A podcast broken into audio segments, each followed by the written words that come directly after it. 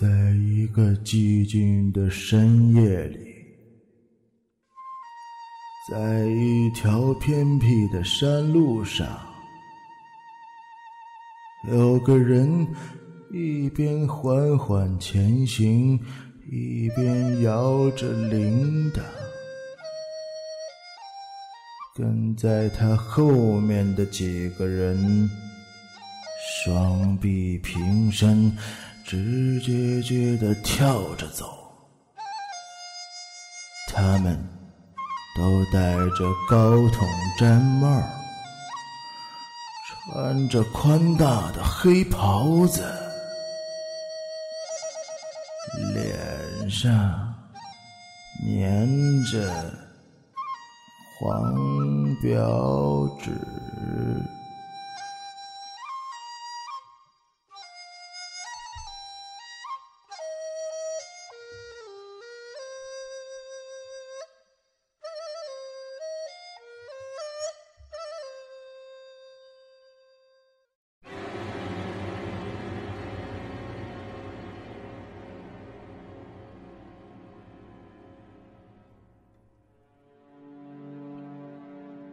这里是 FM 四幺九八五，欢迎收听陈凯微电台，我是主播陈凯。今天我要为您讲述的这个故事的名字叫做《赶尸》第四集，作者。周德东，由陈凯为您播讲。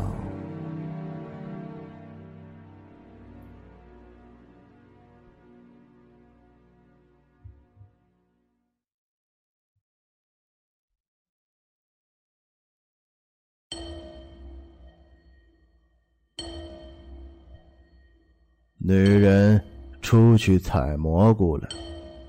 赶尸人依然凝视着鸡的尸体，他鼻孔里探出来的黑毛似乎又长了一些，总让人联想到那两只鼻孔内一定毛烘烘的。天光暗淡，似乎刚刚亮起来就停住了。那个男孩轻手轻脚的走了出来，他谨慎的站在赶尸人旁边，弱弱的说：“师傅。”赶尸人眼睛看着鸡，平淡的说：“你想拜我做师傅？是。你不怕吗？嗯不怕。”赶尸人转过头来，上下打量了男孩几眼。你为什么要学这个？男孩支支吾吾的说：“我讲真话。以后偷尸体就不用背了。”赶尸人把脸转回去：“我不会教你的。为什么？你在作恶。”我可以改。赶尸人叹了口气说：“唉，以后啊，交通越来越发达，火葬制度越来越完善，这一行没有前途了。师傅，那你能不能把我带出山？顺着这条山路走下去，还有两天的路程，就到了上古。”你不用跟着我，我可以给你背包的。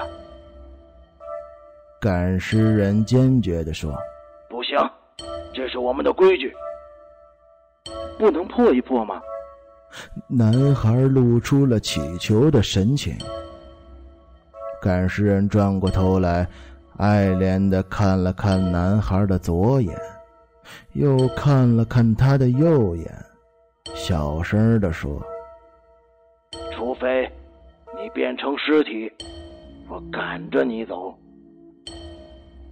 男孩一下就不说话了，他慢慢低下头，似乎放弃了。赶尸人转过头去，继续审视那只死鸡。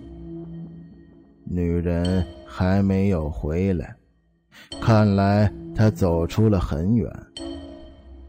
过了一会儿，男孩抬起头，不甘心地说：“师傅，那你教我一句咒语吧，也算我没白等你一场。”赶尸人又把身子转了过来，问道。你想学什么咒语？你教我一句相反的就行。什么是相反的？假如尸体突然动起来，我一念，它就不动了。那是护身咒。对，就是护身咒。赶尸人突然说：“轰！啊，轰！什么？”藏密金刚护身咒，这三个音是根本咒。嗡，啊，轰，三遍之后再念护身咒。嗡玛哈嘎拉格里轰佩。男孩重复了一遍。这个咒语让你和宇宙中的高级能量接通。得到无量善神天龙金刚的保护，无论什么邪恶都侵害不了你。男孩嘴里继续的念叨着这个咒语。会了吗？会了。男孩似乎很兴奋。接着，两人一齐看向了那只死鸡。过了一会儿。男孩抬头看了看赶尸人，突然说：“师傅，你能让他跳起来走吗？”这句话似乎是该避讳的，他触到了赶尸人某一根幽邃的神经。他猛地转过头，冷冷的看了男孩一眼。男孩急忙说。我听老辈人讲，有人喷一口符水，能把掉了鸡头重新接上，再喷一口水，还还能满地跑着捉米。女人把饭做好了，就躲进了堂屋。竹桌竹椅摆在当院赶尸人吃的很少。而男孩似乎是饿极了，他狼吞虎咽。吃完饭，赶尸人把碗筷一推，问道：“你不走啊？”男孩说：“我明天走。”赶尸人站起身回屋睡觉了。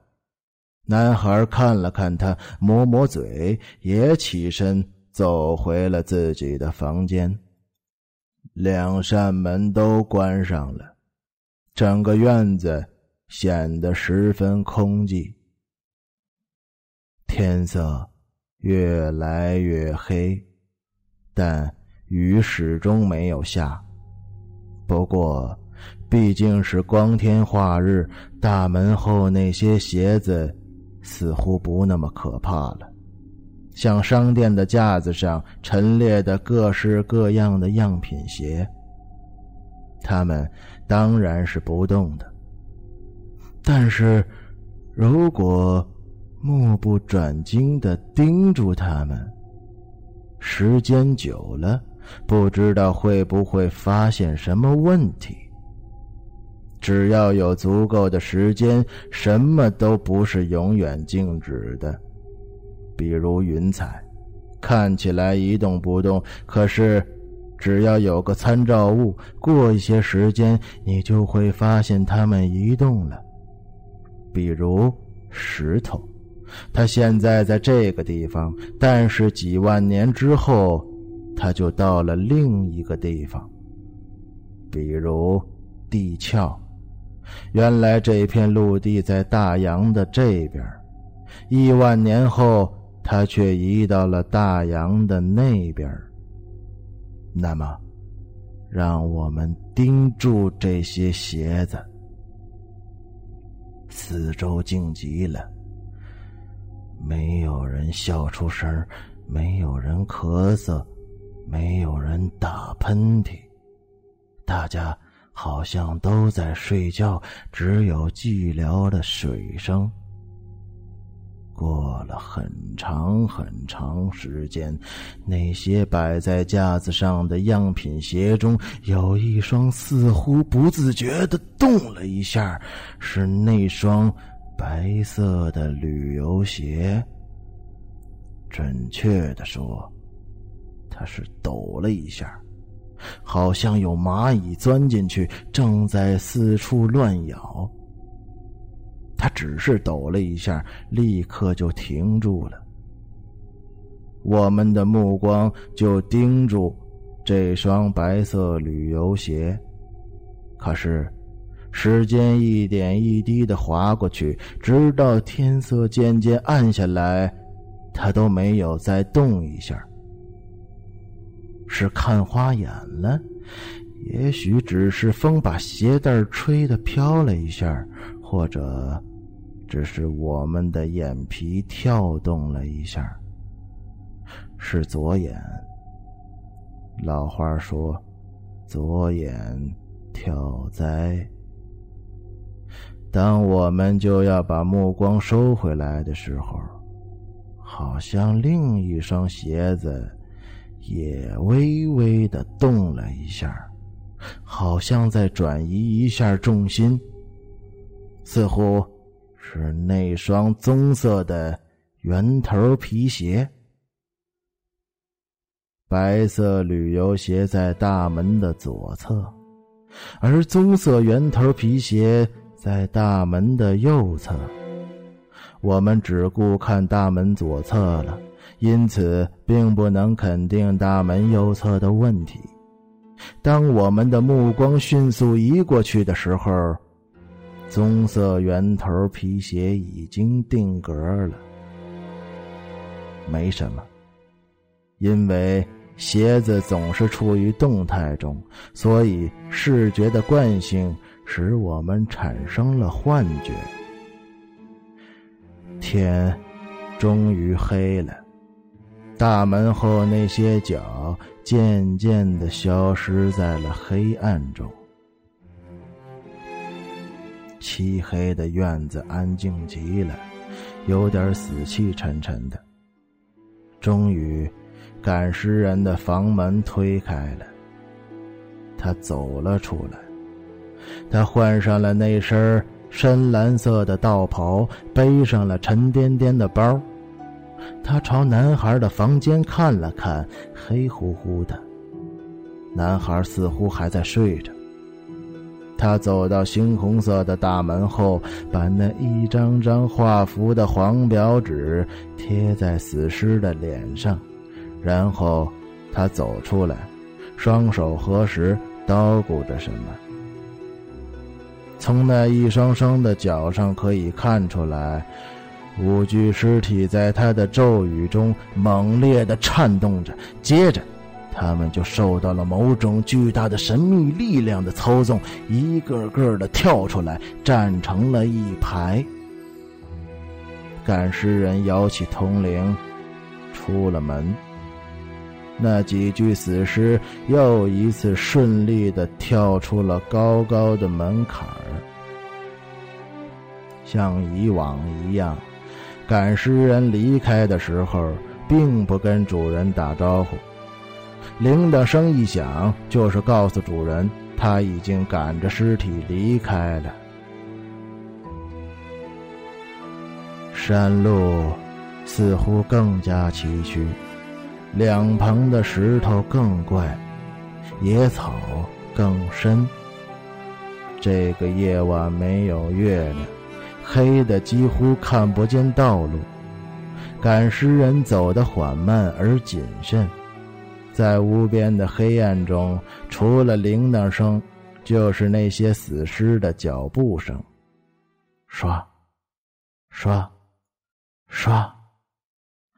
赶尸人一直没有回头看。大约走出去几十里路，他突然站住了，同时停止了摇铃。那些尸体也停了下来，直愣愣的戳在那里。他猛地转过头来，盯住了那些死尸，似乎发现了什么不对头。那些黑乎乎的尸体一动不动，似乎在等待检查。赶尸人的警觉让人有点费解。死尸都能赶着走，对于他，还有什么值得惊异的呢？或许，他是听见有两具死尸在低声交谈。他慢慢走过去，依次的检查着这些死尸。他好像在清点尸体的数目。因为太黑，他必须把眼睛贴得很近才能看清楚。他从头看到尾，又从尾数到头，终于确定尸体变成了六具。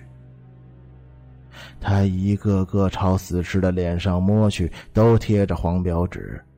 他又一个个的抚摸死尸的肩膀，终于，他的手停在最后一具死尸上，不动了。你从哪儿来？他低声的问。那具死尸僵直的站着，没有反应。我是受人之托，引领五个喜神回乡。我从来不接受无主的尸首。一阵风吹过来，那具死尸脸上的黄表纸哗啦啦的掀了起来。你马上离开这里，从哪里来回哪里去。第六具死尸依然一动不动。赶尸人就后退了一步，低声念动了咒语。前面那五具死尸突然转过身来，慢腾腾的朝最后一具死尸跳过来。第六具死尸立即抬手摘掉了脸上的黄表纸，一步窜到了赶尸人旁边，叫了一声：“饶命啊！”赶尸人猛地一晃铃铛，那五具死尸陡然变成了木头。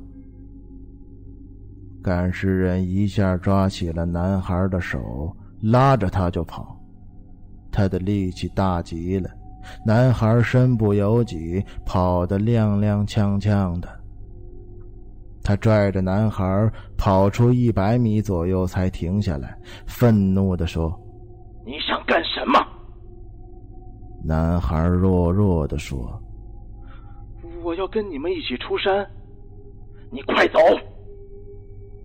男孩透着哭腔说：“现在你让我往哪儿走啊？”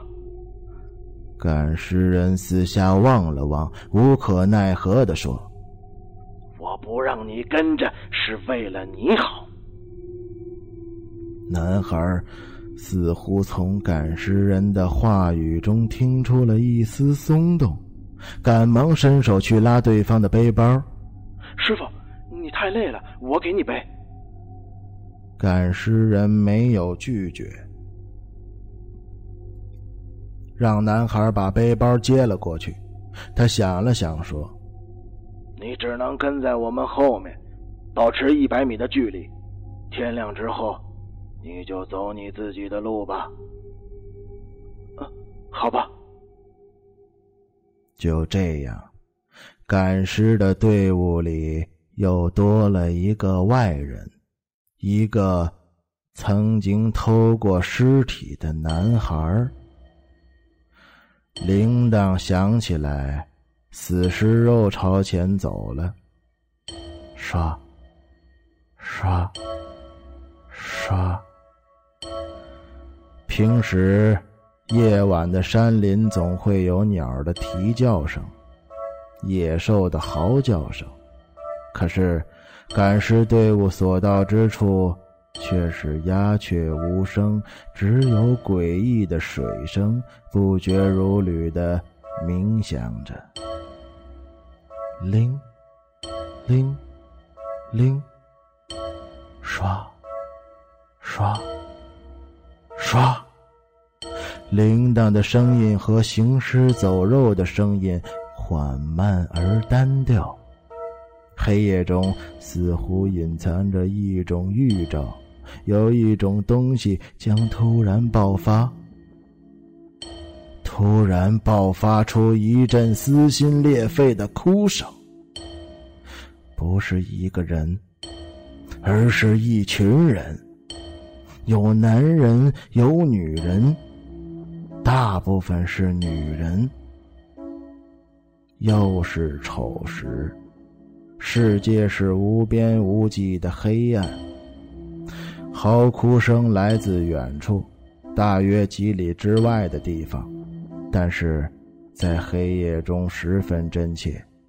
远处好像有村寨，谁家有人正巧咽气儿的，亲人们在哭丧，听起来。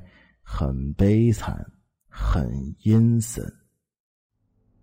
赶尸队伍马上停住了，男孩似乎有些害怕，从后边跑了过来。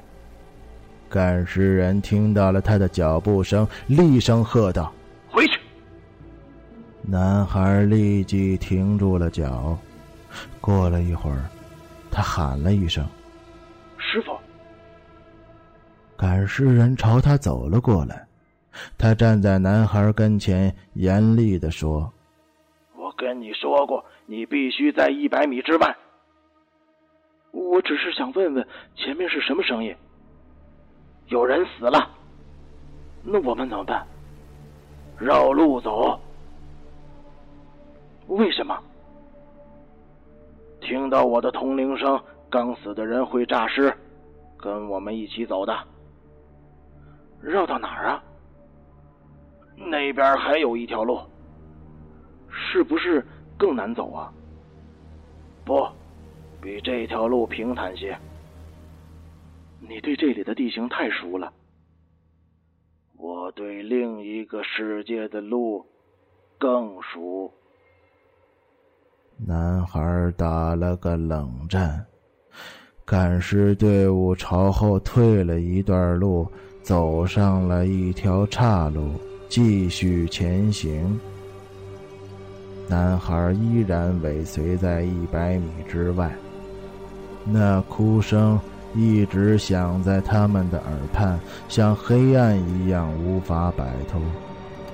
其中一个女人哭得有腔有调，很悲凉，听不清她唱的是什么词。还有一个女人嗓子已经哭哑了。她依然在用尽全身的力气哭嚎，声音像杀猪一样，还夹杂着另一些女人的劝慰声、男人肃穆的交谈声、小孩受惊吓的啼哭声。狗一直在咬，那几具死尸对这惊天动地的哭声应该很熟悉。他们都经历过，但似乎并没有勾起他们的回忆。他们仍然在一心一意的赶路，而且他们的脚步并没有因为路平坦而变快，还和原来一样，刷，刷，刷。哭声越来越远了。也许，方圆百里之内并没有什么村寨，这哭声根本不存在，它只是一种深夜的幻声，一个梦。刚刚为您播讲的是周德东惊悚小说《赶尸》第四集。由陈凯为您播讲，感谢您的收听，我们明天再见。